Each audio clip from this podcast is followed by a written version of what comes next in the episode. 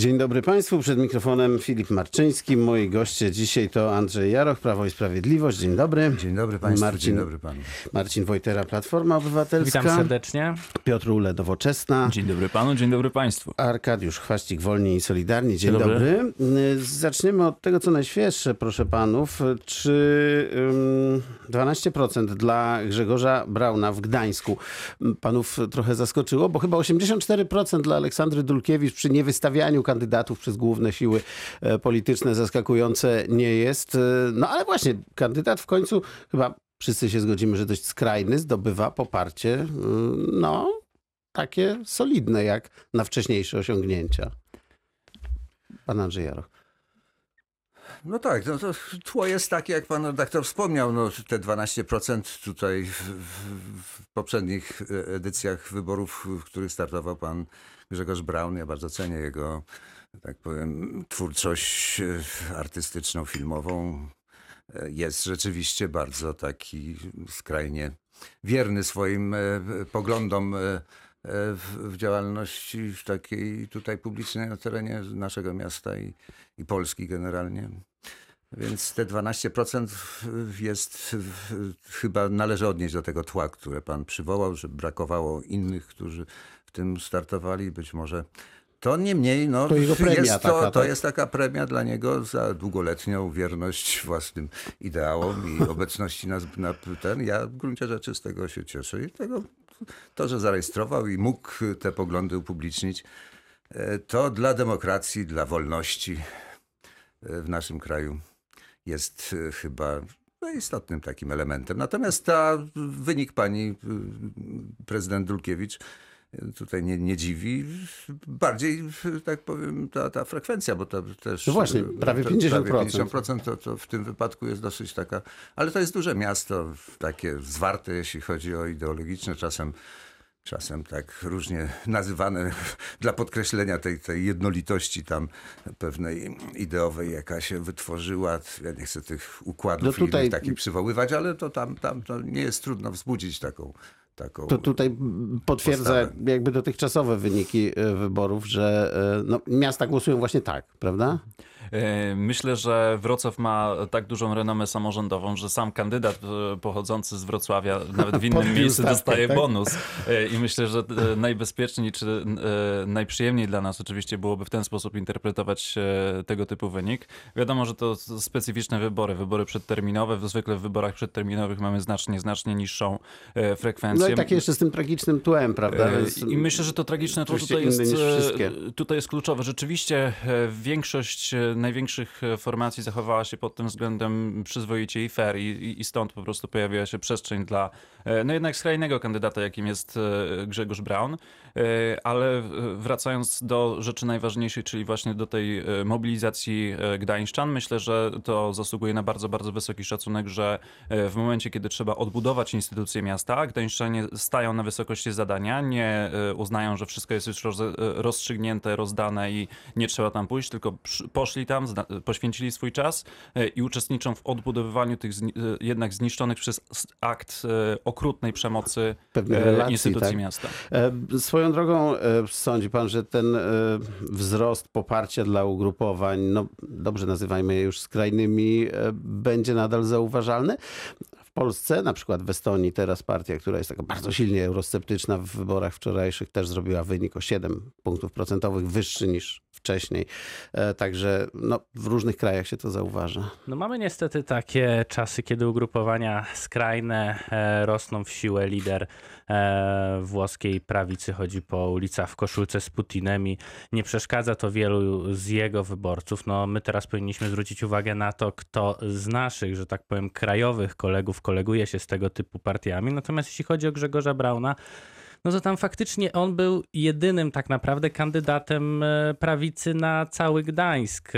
E, Była ta jeszcze, jeszcze jedna, ale dużo mniej znana osoba, więc myślę, że nie budowałbym na podstawie 12% Grzegorza Brauna e, takiego twierdzenia, że to się, ta aż tak radykalna prawica rozleje się z takim wynikiem na cały kraj, bo myślę, że gdyby na przykład Prawo i Sprawiedliwość wystawiło tam swojego kandydata Grzegorz Braun, by takiego wyniku po prostu nie osiągnął. Natomiast trzeba w kontekście Gdańska absolutnie e, pogratulować e, pani prezydent Dulkiewicz. No, otrzymała też wsparcie nie tylko od swoich mieszkańców, ale otrzymała też wsparcie i od prezydenta Jacka Sutryka, od prezydenta Trzaskowskiego, od prezydent e, Zdanowskiej. I tutaj widać było, że ta cała grupa tych e, prezydentów dużych miast opowiada się właśnie za wizją Gdańska, e, którą posiada pani No, rzeczywiście Dulkiewicz. Bardzo dobry wynik, 84%, ale podkreślam, że przy specyficznym e, układzie I też sił. są to sondaże, na razie wyników oficjalnych Tak, nie tak, ma. tak, ale, ale wydaje się, że, że bardzo prawdopodobne pan Arkadiusz Chwaścik będzie mm, taki marsz skrajności zauważalny u nas? Po pierwsze, nie, nie skrajność. Pan Grzegorz Braun jest y, patriotą, y, Polakiem i katolikiem, więc nie widzę tam żadnej skrajności. No, Mówił o strzelaniu do dziennikarzy. Dla pan, mnie to no, skrajne dosyć. Ludzie dużo rzeczy mówią, a, y, na, a na, ale musi pan, y, po, pierwsza rzecz, to co media przekazują, no nie? Bo media przekazują część wypowiedzi, a nie przekazują całości wypowiedzi. Y, Jeżeli chodzi o ten wynik 12%, no to jest takie przetarcie przed wyborami do Europarlamentu. Ja myślę, że... No ale jakby PiS tam startował, to rzeczywiście prawdopodobnie by był ten wynik chyba trochę, trochę, trochę słabszy, nie? Wie pan, no, gdybać sobie zawsze możemy, no jakby było, no nie? Mógł startować, wtedy byśmy się przekonali. Myślę, że to jest dla pana Grzegorza Brauna dobry wynik. I tak jak mówię, no nie, to jest przede wszystkim przetarcie przed wyborami do Europarlamentu. Yy, wiadomo było, że yy, nie wygra tych wyborów, yy, ponieważ, yy, yy, ponieważ bardzo dużo ludzi z tego układu gdańskiego yy, jest za panią obecną, być może panią prezydent. No i tylko pogratu- pogratulować wyniku. 12%. To zostawmy już y, Gdańsk, chociaż to oczywiście też taka sprawa, która w jakimś sensie ma wpływ na y, w ogóle politykę polską. Dzisiaj będzie decyzja o strajku nauczycieli. Y, Ta wypowiedź pana ministra Szczerskiego z weekendu, kiedy to powiedział, że można sobie poprawić byt mm, za pomocą świadczeń takich jak 500, y, chyba nie pomaga tutaj w jakimś osiągnięciu porozumienia z nauczycielami, prawda? Do mnie pan Tak. redaktor kieruje pytanie. Tak. Ja tak e, sam jestem nauczycielem akademickim, e, ale troszkę innego w związku z tym e, związku, jeśli w ogóle taki był. Ja nigdy e, do innego niż Solidarność nie należałem, więc nie wiem, bo to Związek Nauczycielstwa Polskiego, tak, Tak, te, ogłasza tym, ten strajk. teraz też, ale No to jest, to jest z całą pewnością nie- rzecz nie tak nowa i nie widzę ale tutaj Solidarność związku z nie wypowiedzią. stoi od tego. Z wypowiedzią, nie znam tej wypowiedzi i, i kontekstu. Wydaje mi się, że, że to nie jest tak, jak, jak to sobie pozwala, tak powiem, publicystyka dzisiejszego dnia i, i wczoraj interpretować. Ta, ta, ta sprawa jest e, roz, bardzo trudna do rozwiązania poprzez zaniechania, jakie od dziesiątków lat, jeśli chodzi o wzrost wynagrodzeń nauczycieli, e, był e, problemem w Polsce. On w dalszym ciągu jest, chociaż niespotykany dotychczasowej e, historii tego konfliktu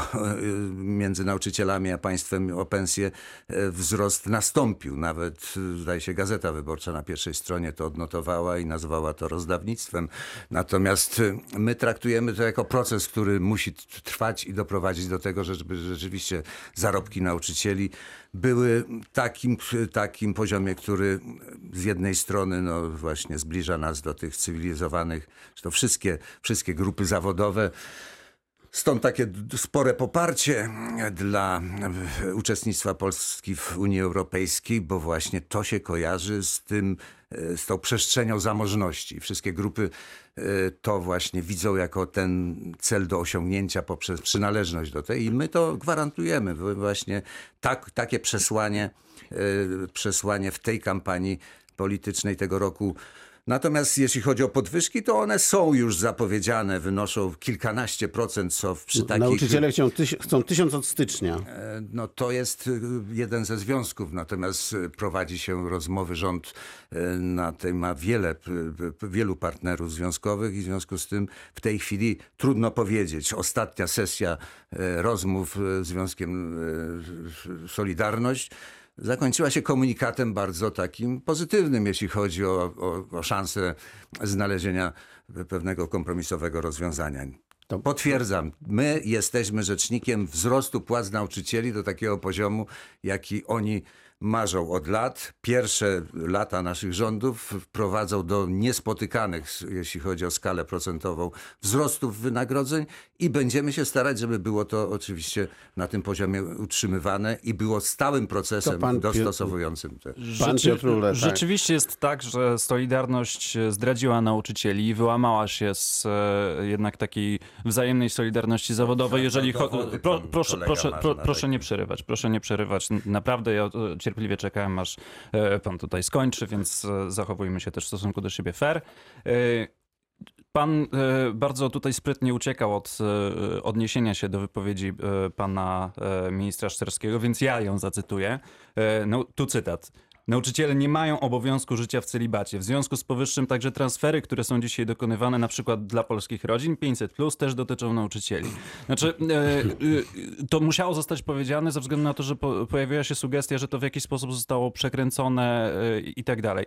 Skupmy się na tym. Nauczyciele domagają się podwyżki 1000 zł, nie ze względu na to, że chcą posiadać dzieci, ze względu na ich sytuację osobistą, życiową, że ktoś im zajrzy, przepraszam, pod kołdrę i sprawdzi, czy żyją w celibacie, czy nie żyją w celibacie, tylko ze względu na to, że są świetnie wykwalifikowani, e, że pracują z naszymi dziećmi, e, że e, są odpowiedzialni tak naprawdę za naszą przyszłość i w 2019 roku wynagrodzenie na przykład na poziomie niecałych 2000 zł na rękę, które bardzo, bardzo często się e, pojawia, jest czymś po prostu nieakceptowalnym. Żyjemy w 2019 roku. E, okazuje się, że tych pieniędzy w budżecie, bo te transfery społeczne, o których tutaj słyszymy, są rzeczywiście Bardzo duże, prawda? gigantyczne. E, Protest rodziców osób niepełnosprawnych, protest nauczycieli te sygnalizował te potrzeby od wielu, wielu miesięcy i ja w ogóle się nie dziwię nauczycielom, że pod tym kątem stwierdzili, ok, pojawia się możliwość, jest budżet, e, to załatwmy sprawę tak jak trzeba, a nie po kawałku, nie ściubolmy,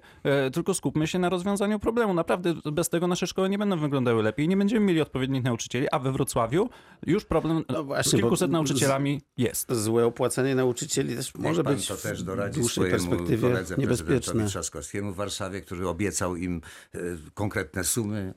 Natomiast o, oczywiście, ale zacznijmy od tego, że, od że pan z porozmawia z ministrem. Szczerskim i poprosi go, żeby przeprosił tych wszystkich procentowy nauczycieli. wzrost Ale tych płac e, między jeszcze- 2007 a To 2015. teraz i pan- jeszcze raz, nie arogancja, tylko empatia. Ale I jeszcze raz proszę poprosić pana pan ministra Szczerskiego, żeby przeprosił. Żeby przeprosił. To jest arogancja, to co powiedział pan minister Szczerski. pan Marcin Wojtera Naprawdę, teraz. skupmy się na tym, żeby ludzi słuchać i ich szanować, bo Pan jeżeli tak Marcin będą Wojtera traktowani, teraz. nic z tego nie Znam wyjdzie. pana profesora Szczerskiego, nie ma żadnych tych, sam jest nauczycielem Ważny jest kontekst tej Pod tym wypowiedzi. cytatem nie znam kontekstu Panowie, szerszego. nie Panowie, teraz podpisuję mówi pan Marcin Wojtera. Bardzo ja proszę. się nie chcę, bardzo. dziękuję bardzo, ja się nie chcę wijać, bo dyskusja... prawdą, bo oczywiście 500 plus Dyskusja, jest do wszystkich dyskusja. Panie przewodniczący, jakby trzeba spojrzeć na kontekst tej wypowiedzi pana Szczerskiego, która padła było zaraz pytanie? potem. Bo, bo ja nie znam pytania na Ale przykład. trzeba zwrócić uwagę na to, że je, mamy konferencję wielką Prawa i Sprawiedliwości. Są obietnice dla różnych grup społecznych, właśnie tych transferów. Prezes Kaczyński mówi, że będzie dosłownie rozdawał prezenty, tak? A mamy, premier Morawiecki Słyszałem mówi, że tych jest słów prezesa świetna, y, proszę że jest świetna sytuacja gospodarcza. I mamy niepełnosprawnych, i mamy nauczycieli. I oni się pytają, dlaczego w związku z tym, że od dawna zgłaszamy swoje postulaty, to jesteśmy w tym momencie pomijani. I wtedy pan Szczerski wychodzi i mówi, że powinni w takim razie korzystać z 500, e, z 500 plus, bo to jest jedyne, co od rządu e, PiS e, mogą dostać. W tym wypadku również zgadzam się, że Solidarność nie powinna się w ten sposób zachować i, w, i zachowanie Solidarności nie będzie wskazywało na to, jak zachowają się nauczyciele. Tutaj trzeba patrzeć na Związek Nauczycielstwa Polskiego i to może być jeden z największych kryzysów, jeśli chodzi faktycznie o polską edukację, dokładając do tego ogromny chaos, y, który zbliża się do nas y, na e, jesieni i, po, i podwójny rocznik. Tak? A to też swoją drogą ciekawe, bo ja tu minister rozmawiałem, tylko jedno słowo chcę powiedzieć, że rozmawiałem w programie z przedstawicielami e, Solidarności Nauczycielskiej, m, czy tam oświatowej. Wykrył pan zdradę? I, No, proszę? Wykrył pan zdradę Solidarności. Nie, właśnie, byli bardzo powiedziałbym bojowo nastawieni, więc tym bardziej mnie zaskoczyło. y, Koledzy y, tutaj tym bardziej. Powściągliwiej operują takimi określeniami. Jest konkretny postulat i w, trzeba zwrócić uwagę na to, że jeśli jest, y, jest akcja protestacyjna, jest konkretny postulat, to należy się go trzymać i nie rozmawiać ponad, e, ponad głowami pozostałych, bo tam jeszcze też jest nauczycielska inicjatywa pracownicza w tym wszystkim. Więc trzeba e, zwrócić uwagę na to, że w ten sposób PiS odnosi się do nauczycieli. Z jakiegoś powodu podgrzewa ten konflikt, z jakiegoś powodu próbuje zbuntować e, społeczeństwo przeciwko e, tej grupie, tak, już są pewnego rodzaju wycieczki. Tak się już zdarzało w przypadku strajku rezydentów, tak, że tutaj również zostały pod kątem strajkujących rezydentów puszczane e, różnego rodzaju kalumnie i na to nie można pozwolić. My jako społeczeństwo powinniśmy tą grupę popierać i jeśli faktycznie ta sytuacja gospodarcza jest tak fantastyczna, jak to opowiadają nam... trzeba na, popuścić, tak? No to uważam, że w takim razie to są właśnie te grupy pan niepełnosprawni Arkadiusz- nauczyciele, którym trzeba pan Arkadiusz Chwaścik na ten temat. Popiera pan nauczycieli? Y, Ogólnie y, nie popieram y, tego, co się dzieje, czyli każda grupa społeczna walczy o swoje podwyżki, nauczyciele o tam 1000 zł, pracownicy, pracownicy sądów nie wiem o 800, inni o No 700. bo zarabiają po 2000. Ja rozumiem, no nie, ale dużo jest ludzi, którzy zarabiają po 2000, ale nie, nie o to chodzi. Jestem za tym, żeby podwyżki dostali wsz- wszyscy pracownicy budżetówki w jednej, w jednej kwocie i wtedy nie będzie problemów, nie, będzie, nie będą jedni na drugich, że ci dostali, tamci dostali, czy 1000, czy 800. Czyli moim zdaniem powinni wszyscy pracownicy, jeżeli już y, PiS y, daje podwyżki, powinien wszystkim równo dać podwyżki, na przykład o 500 zł czy 600. Nie byłoby tego problemu dzisiaj. A problem jeszcze się pojawi na pewno u innych grup społecznych, bo się zbliżają wybory. Prawdopodobnie tak, rzeczywiście będzie. Proszę panów, 100 dni Jacka Sutryka. Jeszcze zdążymy przed e, wpół do dziewiątej spróbować taką krótką, skondensowaną ocenę. Może zaczniemy od pana przewodniczącego. No, ja nie jestem skłonny e, używać tych e, okresów i tam jakichś e, ocen e, związanych z, z 50, 100. Ale no, chodzi o początek kadencji. Rzeczywiście, właśnie. no, tam można niektóre rzeczy sprawdzić, a najbardziej to, to jakby transponować te, te obserwacje na ewentualne takie przewidywania, jak to może pójść dalej, prawda? Jakie, jakie elementy tutaj będą. Jedno jest pewne, ta wizerunkowo zorientowana polityka, prawda, prezydentów ostatnich czterech czy pięciu kadencji y, będzie podtrzymana. Tutaj wszystkie bezdomne kotki i inne ten mają y, y, sporą rolę do odegrania. I taka, taka, taka, ten zarzut z naszej strony, że zbyt dużo się poświęcało w poprzednich kadencjach właśnie takiemu dbaniu, dbałości o tą, e, takie zorientowanie tak? na, na, na, na, na, tak, e, przygotowanie odpowiedniej, wi- odpowiedniego wizerunku pana prezydenta, to się utrzyma. Tutaj nie będzie jakiejś jakościowej zmiany.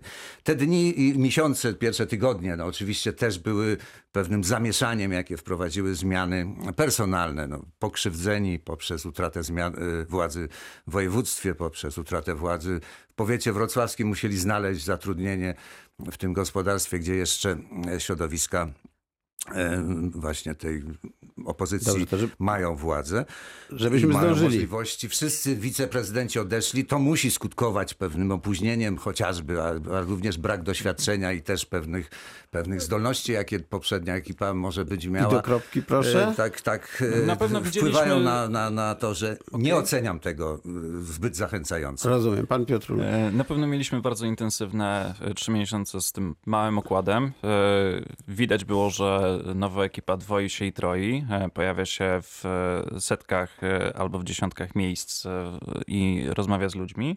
Widzimy też daleko idące zmiany dotyczące właśnie stylu komunikacji. Jest bardzo dużo mediów społecznościowych. Niektórzy wręcz mówią, że za dużo, ale to wszystko zależy od tego, jaką kto ma kwestię e, smaku i tolerancji na, na, na tego typu kwestie. E, Jest jeszcze za wcześnie rzeczywiście, żeby oceniać całościowo e, to, w, jaki, w jakim kierunku idzie miasto po zmianie władzy, ale e, trzeba e, zwrócić uwagę na kilka strategicznych rzeczy. Pierwsze, jako 100 dni Rady Miejskiej uchwaliliśmy coś, czego nie byliśmy w stanie przez wiele, wiele lat we Wrocławiu zrobić, czyli uchwaliliśmy in vitro. Wcześniej głosami przede wszystkim e, Prawa i Sprawiedliwości klubu e, Rafała Dudkiewicza e, ta inicjatywa była blokowana. Teraz nadal jakby ta opozycja w stosunku do nowoczesnych rozwiązań medycznych pozostała, czyli część radnych Rafała Dudkiewicza i PiS przeciwko in vitro, cała reszta do przodu za in vitro. Ale jeżeli rozmawiamy o kwestiach strategicznych to ja przede wszystkim wysoko oceniam e, inicjatywy, które pochodzą od e, pana skarbnika, na przykład e, kwestie tego, że w końcu bierzemy się za temat zadłużenia lokali komunalnych, bierzemy się za to, że restrukturyzujemy system spółek e, miejskich. To są poważne rzeczy i, i tego typu rzeczy e, jest znacznie więcej. taką- Trzeba więcej czasu, żeby to porządnie ocenić. To mam taką propozycję, że panowie powiedzą, e, co mają do powiedzenia na ten temat po wiadomościach, dobrze?